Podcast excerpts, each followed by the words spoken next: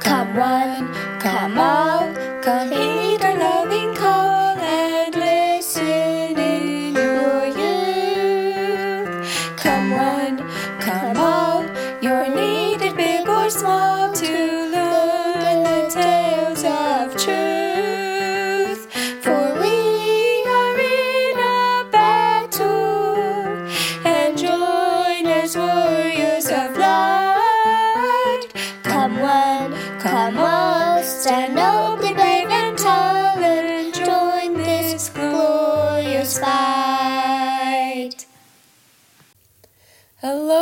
chickens. Um, today is going to be my last story from the New Testament for this year. Uh, We made it all the way to the end of the book of Acts, which is actually perfect timing because all of this, most of the scriptures after this point are um, l- different letters from different apostles, and they contain a lot of doctrine and really important things for um, you to know, but not so many stories. So, hopefully, um, you've been learning a lot about the doctrine and the different teachings from the apostles in uh, in primary and at home, especially from your parents. Um, and there really isn't anything the, that the apostles taught that Jesus didn't teach himself. So, a lot of what is in the letters from the apostles is a lot of what Jesus taught when he was on the earth. So, I am going to begin my last story for the year. So, do you remember that during our last story, Paul was taken and beaten by a group of mean Jews in Jerusalem, and that the Roman chief captain allowed him to speak to these Jews? Well, I'm going to tell you what he said to them. But first, I want you to think about what you might say to someone or a group of people who had beaten you up and hurt you so badly that you couldn't walk. How do you think you would feel towards them? I think I would probably really angry and probably not want to say anything kind to them. Well, let's now listen to what Paul said to the Jews. He said, Everyone listen to me. I am a Jew from Tarsus, which is a city in Cilicia, far north of here. I studied here in Jerusalem and was taught by Gamaliel, and was taught the law of Moses perfectly, and I followed God's commandment with great energy, just like you guys. In fact, I was so certain that the way I was living was the right way and the correct way. And I was so certain of this that anyone who lived and believed differently than me, I would have tied up and put in a prison. I captured men and women all the time, and the high priest can even tell you that these things are true. Well, one day on my way to Damascus to capture even more people who believed in Jesus, a great light appeared above me, and I fell to the ground. And I heard the Lord's voice himself ask me why I was persecuting him. Jesus Christ himself was speaking to me, and everyone with me saw the light, but they couldn't hear the voice of the Lord like I could. I asked him what he wanted me to do, and he told me to go into Damascus where I would get more instructions. The light from this vision was so bright that I couldn't see anything at all afterwards, and so the men with me had to lead me into the city. When I got there, a righteous man named Ananias came and blessed me to give me my sight back, and from that moment I could see again. Ananias told me that God had chosen me to do his will and that I should listen to what he wanted me to do. Ananias said, You must be a witness to everyone you meet of all that you have seen and heard. Now be baptized and wash your sins away and call upon Jesus' name for forgiveness. Well, I did just that, and then I traveled back to Jerusalem. And when I was in the temple praying one day, I fell into a trance and had a vision, and I saw the Lord speak to me. And he said, Quick, Paul, get out of Jerusalem, because the Jews here won't listen to the things you have to say about me. And I said, Lord, they know that I captured and beat and threw into prison all the people who believed in you. I even watched your disciple Stephen be killed with stones after he testified of you, and I approved of it. And then the Lord said to me, You need to leave. I will send you to teach my gospel to the Gentiles. So I did as I was told, and I traveled to the Gentiles and taught them all that I knew about Jesus Christ. Well, up to this point, the Jews had listened to Paul quietly, but when he started talking about the Gentiles and teaching the gospel to them, they raised their voices and said loudly, This man needs to die! They got so upset that they took off their coats and started to throw dust into the air which were Jewish behaviors that showed their disgust and dislike for someone or something. The chief captain saw their response to Paul and decided to bring him back into the military barracks to be scourged. Do you remember who else was once scourged? Yep, it was Jesus. It was a very, very cruel thing to do to someone. Well, while Paul was being tied up to be scourged, he asked the centurion next to him, Is it right, according to your law, to scourge a man who is a Roman without taking him to trial? This question surprised the centurion, so he went to the chief captain and said, Be careful what you do with this man, since he is a Roman. And the chief captain asked Paul, What? Are you really a Roman citizen? And Paul said, Yes, I am. You see, according to Roman law at the time, a Roman citizen couldn't be tortured and then questioned. They had to be questioned first or put on trial first. Well, the chief captain said, I bought my Roman freedom with a lot of money. And Paul said, I didn't need to buy mine. You see, I was born a free Roman citizen. This was enough information for the chief captain to realize that what he was doing was illegal, so he untied Paul. He then asked all the Jewish high priests and council members to come and judge Paul so that he could discover what exactly he was doing that was causing such trouble from the Jewish people. Well, Paul looked earnestly at all the men who had gathered to listen to them, and then he began to speak first, and he said, Men and brothers, I have been a righteous man before God until this very day. And the high priest Ananias commanded the people standing close to Paul to hit him on his mouth. This was illegal. According to their law, no one could be punished until they had been found guilty, and they hadn't decided that about Paul yet. Oh, poor, poor Paul. Does this illegal trial remind you of someone else who was treated illegally by the Jewish leaders?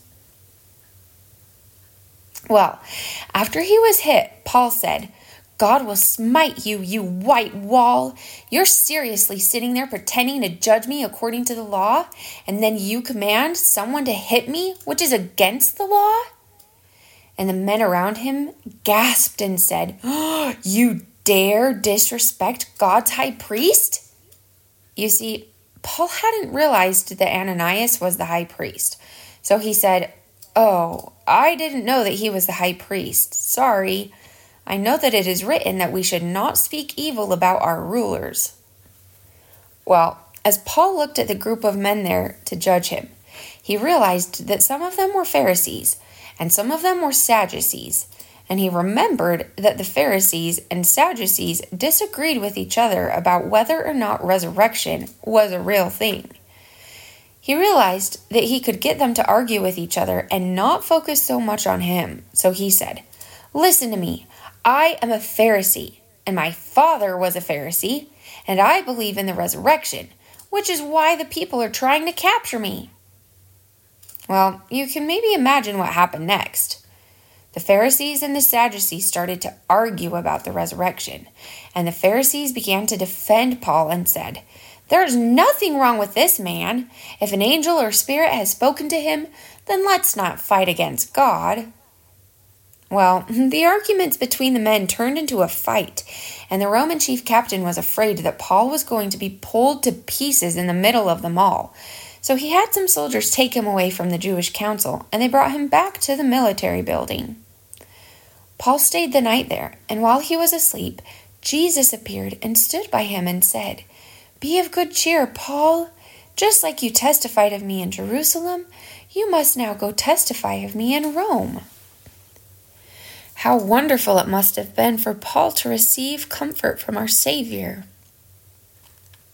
Well, the next day, more than 40 Jews gathered together and made a wicked promise to each other that they would not eat or drink anything until the rulers had killed Paul.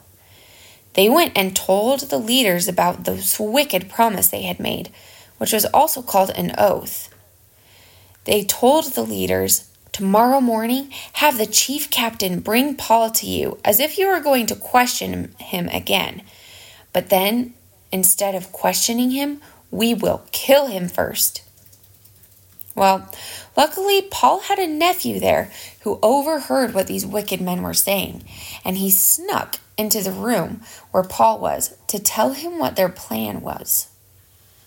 Paul called a soldier over to him and said, Please take this young man to the chief captain. He has some important news for him. So the soldier took Paul's nephew to the captain, and the captain listened to him privately, and then he said, Don't tell anyone else what you have told me. Then the chief captain called two centurions to him and said, Get 200 soldiers, 200 spearmen, and 70 horsemen ready to go to Caesarea tonight. They will put Paul in the middle of them and help him escape to Felix, who is the governor over there. Then he wrote a letter that said something like this Dear Felix, this man that I am sending to you was captured by the Jews. They wanted to kill him, but I saved him from them because he is a Roman citizen.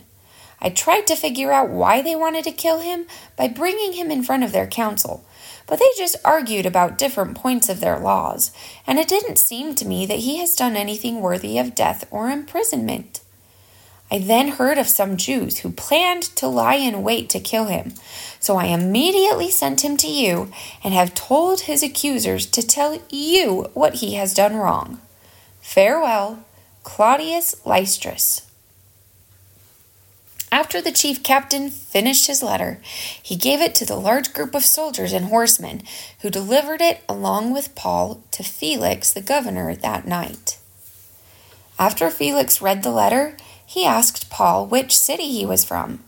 And when he found out that Paul was from Cilicia, he said, Okay, I will listen to your story after your accusers get here.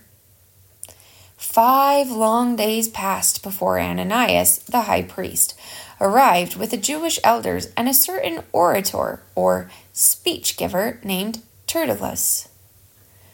Tertullus was the one who told Felix everything that Paul had done wrong. He began speaking. Oh, great and noble Felix, we are so thankful to you for protecting our Jewish lands, and we very much hope that you will listen to our word about this man. Paul is a pestilent fellow. He travels around trying to stir up contention with the Jews all around the world, and he is a leader of a certain group of men called Nazarenes, who also try to ruin the sacred work of our temple. So we took him and would have judged him according to our law. But then the chief captain Lysias came and took him quite violently out of our hands, and commanded his accusers to travel to you. After Tertullus was done speaking, the other Jews there agreed with what he had said. Felix listened to him and then beckoned to Paul that it was her, his turn to speak. So Paul began. Since you have been a leader over the Jewish nation for so long, I feel cheerful knowing that you understand some of our Jewish customs. You see, it has been twelve days since I went to Jerusalem to worship. But since then, no one has been able to get me in trouble of any serious thing. They didn't find me fighting with anyone or bringing contention to the Jews in either the synagogues or anywhere else in the city and they can't prove that anything they accused me of is true. In response to them saying that I believe in different things than they do, I must tell you that I worship the God of my Jewish fathers, and I believe what has been written in the scriptures, and I believe in the resurrection of all men. I try to live my life by always having a conscience void of offense toward God and all men.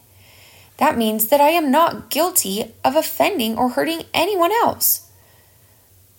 Well, for those who are listening to my story, did you know that this was something Joseph Smith said before he died too? Joseph Smith really loved Paul. So before he died, he quoted Paul and said that he too had a conscience void of offense toward God and all men. His heart was pure, and this meant that he could die peacefully knowing that he had repented of any time he had consciously offended or hurt God or anyone else. He knew that Christ had forgiven him, and he felt that his soul was clean and that he could confidently stand before God, knowing that he hadn't willingly hurt him or anyone else. Do you feel the same way right now? Or do you feel that maybe there's someone you should apologize to? Is there anything that you need to talk to Heavenly Father about to repent and to be cleansed by Jesus? If so, did you know that you can do that today? It's true. You can talk to Heavenly Father whenever you want to. Well, I'll get back to our story. Paul continued defending himself before Felix by saying, After I traveled around for many years, I brought alms, or money and offerings, to my nation in Jerusalem and it was there in the temple that certain Jews from Asia found me and accused me of all these false things. It's interesting to me that those Jews aren't here before you to accuse me of those wrongs, wrong things. See, I didn't do anything wrong, unless you consider teaching about the resurrection to be wrong. After Felix listened to both sides, he put off judging them and said, Hmm, well, when the chief captain Lysias gets here, I'll know the whole story.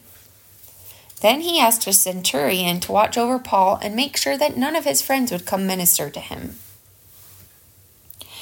After a few days, Felix and his wife Drusilla had Paul come to them to teach them about faith in Christ. As Paul taught them about righteousness and being judged by God someday, Felix trembled because he felt the truth of Paul's words all the way to his heart. But unfortunately, he was not a courageous or humble man. So he sent back to Paul back to prison and said, Oh, I will call for you again to finish your judgment when it's a convenient time for me.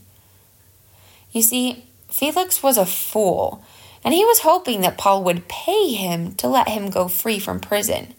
So he sent for Paul very often to talk with him in hopes that Paul would offer him money. But Paul never did pay him anything, so Felix left him bound in prison for two whole years.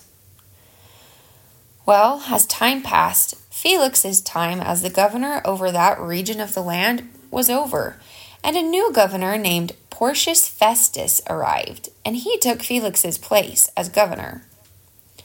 Soon after becoming the governor, Porcius Festus traveled to Jerusalem, where the Jewish high priests and chiefs told him about Paul, and they asked that he would send him back to Jerusalem.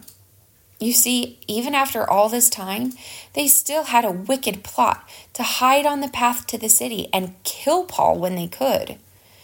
But Festus answered them and said, Um, no, I'm going to keep Paul in Caesarea and I'm also leaving Jerusalem soon. So if there's anyone here that wants to come back with me in order to accuse Paul, you're welcome to. After a little bit, Festus and the Jews traveled back to Caesarea to judge Paul. As Festus sat on the judgment seat, the Jews made many grievous complaints against Paul, yet again, but they still couldn't prove that any of them were true. Paul defended himself against their accusations again, and after he was done, Festus, who was willing to please the Jews, asked Paul, Will you go to Jerusalem to be judged by me there? Well, Paul knew how dangerous it was for him to go back to Jerusalem. He knew it was likely that he would be killed, and he also remembered that Jesus told him he needed to preach the gospel in Rome, which was definitely not on the way back to Jerusalem. So he did what he knew could save him from being judged in Jerusalem. He said, I will only be judged by Caesar, since I am a Roman citizen. I haven't done anything wrong to the Jews, as you know yourself, so I am not willing to die by their hands. I appeal to Caesar. Festus talked to the council and said, Well, I guess we'll just have to send you to Caesar then. And after a few days, King Herod Agrippa II and his sister Bernice came to Caesar, Caesarea to visit Festus. Now, this King Agrippa was the son of the King Herod Agrippa, who had the apostle James killed and who had Peter thrown into prison. He was also the grandson of the King Herod who had John the Baptist beheaded, and he was the great grandson of the King Herod who had all the babies in and around Bethlehem killed after Christ was born. So, do you think that King Agrippa alive during Paul's time was a righteous man or a wicked man? Well, let's find out. After King Agrippa had been there for a few days, Festus told him about Paul's imprisonment there and how he was preparing to send him to be heard by Caesar. King Agrippa said, Oh, I want to hear this man's story too. I want to see him tomorrow. So, the next morning, King Agrippa and his sister Bernice entered into the hearing room with great pomp and fanciness, and they were surrounded by the chief captains and the rich and powerful men of the city. And then Festus called for Paul to be brought forth before them.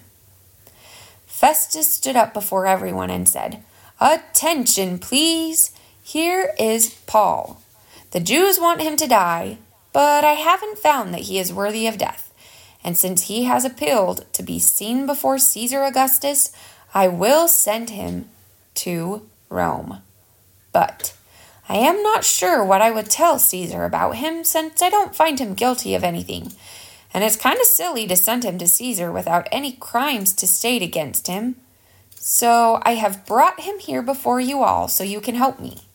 Please listen to his story and then tell him tell me if there's anything I can write about to Caesar.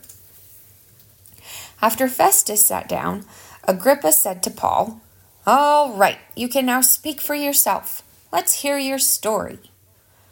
Paul was standing in the middle of them, and he stretched out his hand and said, I feel happy, King Agrippa, because I get to tell you all about the accusations the Jews made against me. I know that you are very knowledgeable about our Jewish customs, so please listen to me patiently. All the Jews around here know about my childhood and my youth, and that I grew up to be a very strict Pharisee. But the other Jews seem to have a problem with the fact that I believe in the resurrection. Do you think it's a crazy, impossible thing that I believe in the resurrection? And then Paul told King Agrippa the entire story of how he used to travel around, imprisoning any saints who believed in Christ's own resurrection, and how he had had his vision of light and Jesus' voice on his way to Damascus, and how Jesus had asked him to be a missionary and teach everyone about forgiveness of sins, and that they could receive eternal life if they believed in him. Paul told King Agrippa about his missions throughout Judea and the lands round about and of his missions to the Gentiles. He said, These are the reasons the Jews want to kill me. But through God's help, I'm still alive, preaching the same things that the prophets and Moses said should happen about Christ that he should suffer and be the first to be resurrected. At this point, Festus became agitated and said, Paul, you're insane. Your experiences have made you crazy. But Paul replied, I'm not crazy, noble Festus. I speak the truth with seriousness. The king knows about all the things I'm talking about. The things of Christ weren't hidden in a corner from the world. King Agrippa, you know about the prophets and prophecies, right? I know you know. And Agrippa looked at him and said, Oh, Paul, you've almost persuaded me to become a Christian myself. And Paul said, Oh, I wish and pray to God that you and everyone else who hears me today could be just like I am right now. Except for being tied up in these bonds, of course. You see, Paul just wished that everyone there could know the same things that he knew about Jesus and the peace and joy and love that they could feel if they would only believe in him. Well, at that point, the king and governor and the mighty men with them all talked together and said, Oh, this man is definitely innocent. And Festus even said, Oh, I could set him free right now if only he had not asked to see Caesar. Oh, if Paul had only known. Well, they put him on a boat to sail to Italy to be seen before Caesar Augustus. After sailing for a while, the weather turned very bad for sailing, and Paul prophesied to the men on the ship about what was going to happen to them. He said, You guys, I have a feeling that on this voyage, many of us will be hurt and the ship will be very damaged. Well, do you think that the soldier in charge of Paul believed him? Unfortunately, he did not. He actually believed the ship owner and master more than he believed Paul, and so did a lot of the other men on the ship because they didn't believe in the power that Paul had to prophesy. So they decided to set sail and try to get to their destination by winter. As they sailed close, close to Crete, which was an island on their way to Rome, there rose a tempestuous wind that they called Euroclydon. They tried to outrun it, but they lost control of the ship, which steered them towards a different island.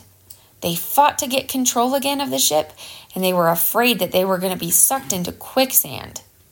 Thankfully, that didn't happen, but they were tossed about so much by the winds that the water from the waves was coming into the ship. So they started to toss all of the heavy things that were on the ship into the water in the hopes that they could make the boat lighter so that they wouldn't get so much water into it. But Unfortunately, the storm did not stop for many, many days, and the men on the ship began to lose all hope of getting out of this storm alive. One evening, Paul came up from the bottom of the ship to talk to the rest of the men, and he said, You should have listened to me when I told you not to sail away from Crete. But please listen to me now and be cheerful. You see, none of us are going to die, although the ship will be ruined by the end of our trip. Tonight, an angel came and stood next to me, an angel from God, and he said, Don't be afraid, Paul. You must be brought safely to Caesar, and God will make sure that everyone who is sailing with you will make it safely there as well. So, men, be of good cheer. I believe God and know that things will happen the way He has said they will. Well, the storm stayed a ragin', and the fourteenth night came, and the men on the ship were terrified that they were going to crash into some rocks. So they cast four anchors out of their boat, and they just wished and wished for the daytime to come. Some of them were so scared that they were just about to get on a, the smaller boats that would get them off of the bigger ship. But Paul said to the soldiers on board, Listen to me. Unless every one of the shipmen stay on board, you won't survive this trip.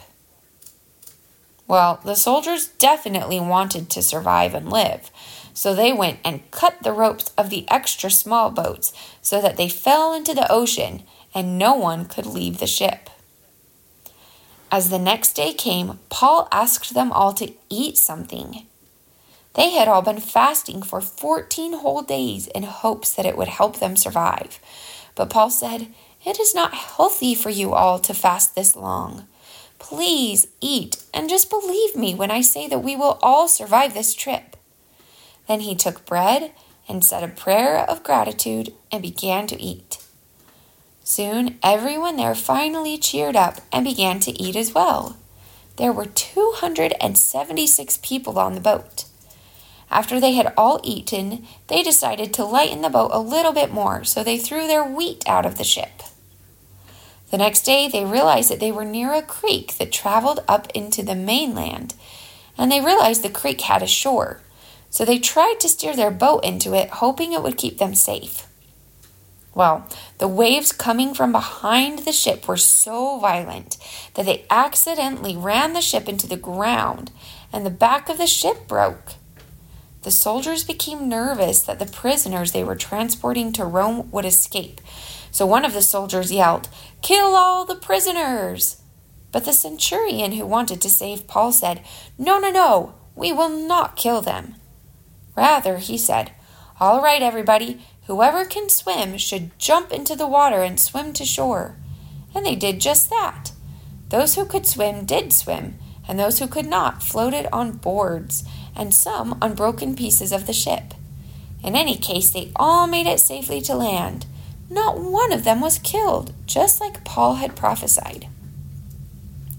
When they reached the land, they realized that they were on an island called Melita and the islanders there were very kind to the shipwrecked people.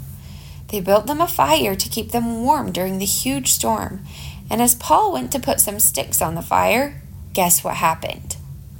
A huge snake came out of the fire and sunk his fangs into Paul's hand.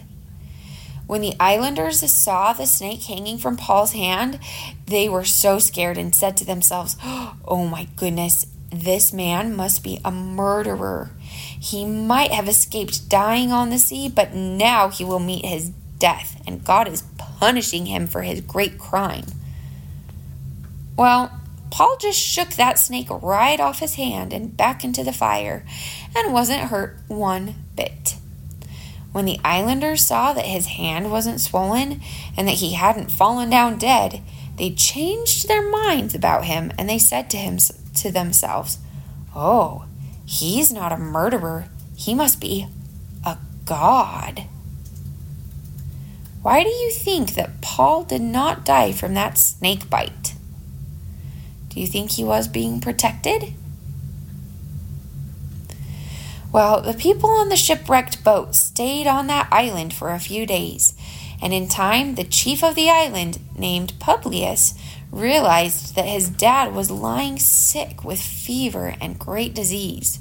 So Paul went to him and prayed, and he gave his dad a blessing, and his dad was healed.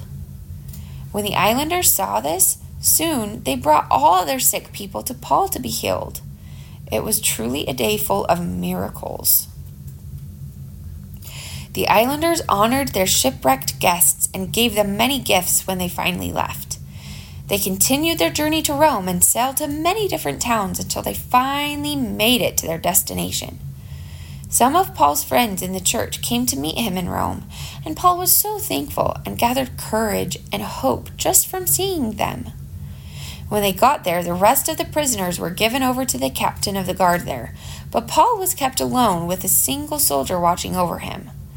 After three days of being there, Paul called the Jewish chief to him and said, even though I am innocent of any crime against the Jewish people, I'm still here in prison, unfortunately.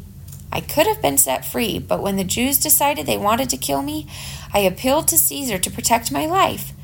Not because I believe he could prove my innocence against them, but because I knew it wasn't time for me to die yet.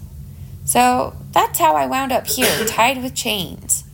And the church members there said, well, we haven't received any letters from Judea about you, and no one has ever showed up here from there speaking bad things about you.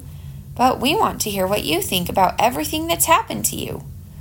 So one day, many of the Jews in the area gathered together at the place that Paul was being kept and he explained to them his entire story and testified to them about Jesus Christ and taught them about the prophets, prophecies, and scriptures. And he taught them from morning until evening. And just like every other place he went, some of the listeners believed his words and some of them did not. In fact, they argued a lot about a particular thing that Paul had taught them about which was Isaiah's prophecies about the gospel being taught to the Gentiles, because the Jews' hearts would be too hard to accept the truth of Christ's words. That really upset them. So when he taught that concept, they left him. Well, Paul spent two whole years in the prison in Rome, and he saw anyone who wanted to visit him to talk, and to talk to him. He always testified to his visitors of God's kingdom and of Jesus Christ, and he did so with great confidence and courage. He also wrote many, many letters to the Gentiles and saints that he had visited on his missions in the years past. And a lot of those letters are contained in the rest of the New Testament.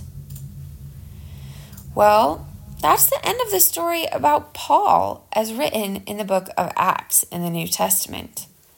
And that's, like I said before, the last of my storytelling from the New Testament, at least for this year. I have some exciting plans for the next time that I do the New Testament stories. So that'll be in about four years when we study the New Testament um, in the Come Follow Me curriculum. But did you know what book of scripture we are studying next year? It is the Book of Mormon. So, just beginning in January, all our church classes and our families will start to study the Book of Mormon together. And I am going to start some Book of Mormon stories here on this podcast.